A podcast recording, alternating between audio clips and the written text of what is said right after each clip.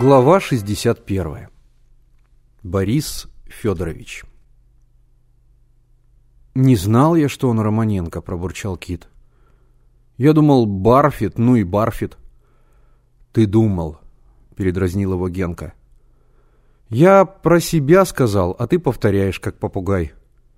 Привык на подсказках выезжать». «Теперь не выдавай.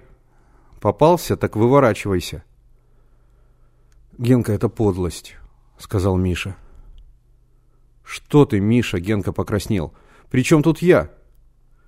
Миша не успел ответить, дверь отворилась, все бросились по местам. В класс вошел Алексей Иванович. Высокий, худой, гладко выбритый, он встал у учительского стола и, окинув притихший класс отчужденным, неприязненным взглядом. «Я не намерен обсуждать здесь ваш возмутительный поступок», — начал Алексей Иванович. «Я хочу поговорить с вами совсем о другом.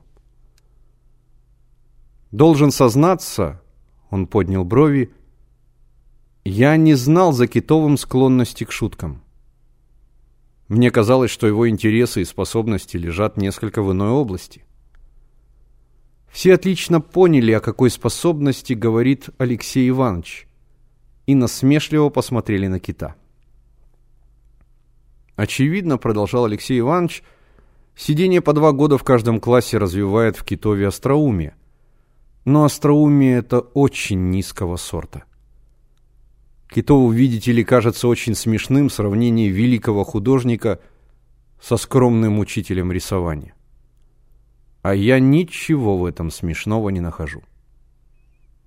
Алексей Иванович помолчал, посмотрел в окно и продолжал. По-видимому, Китов предполагает, что Борис Федорович не стал великим художником из-за своей бесталанности.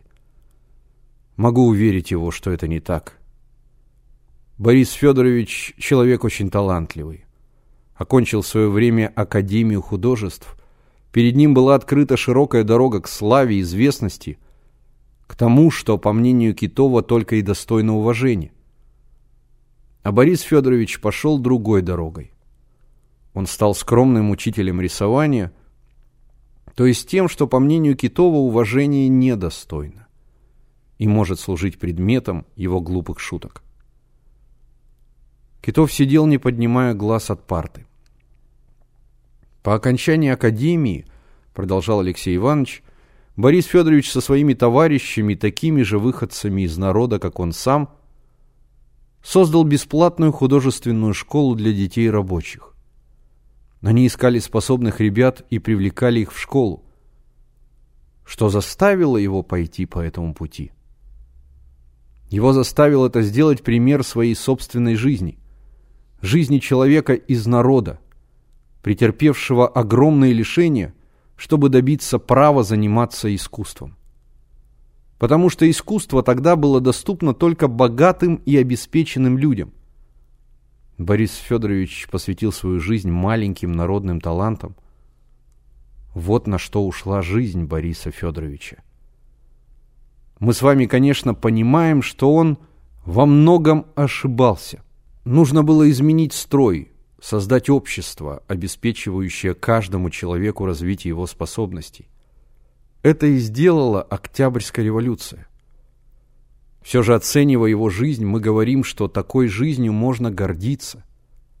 Ею руководила чистая и благородная цель.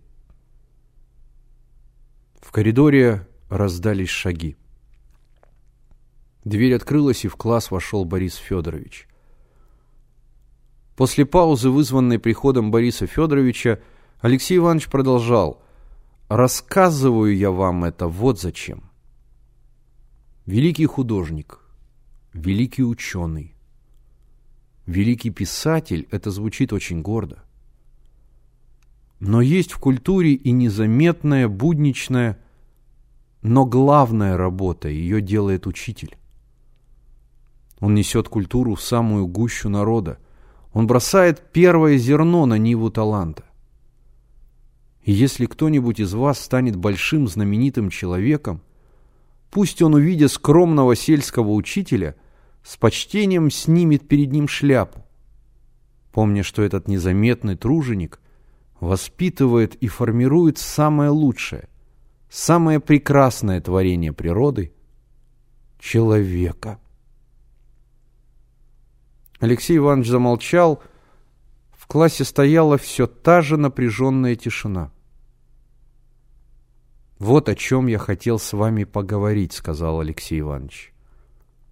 «А теперь», — он повернулся к Борису Федоровичу, — «прошу продолжать урок». Он вышел из класса.